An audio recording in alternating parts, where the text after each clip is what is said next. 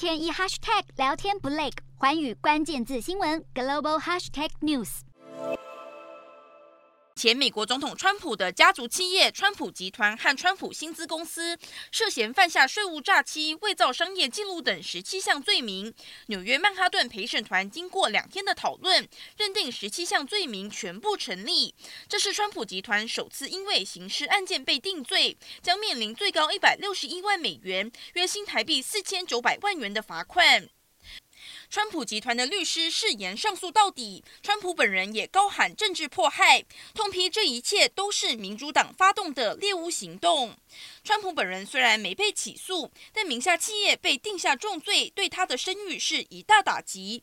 更何况，川普也正面临司法部调查。美国联邦调查局八月搜索川普的海湖庄园，找出大批政府文件，恐成为国安隐忧。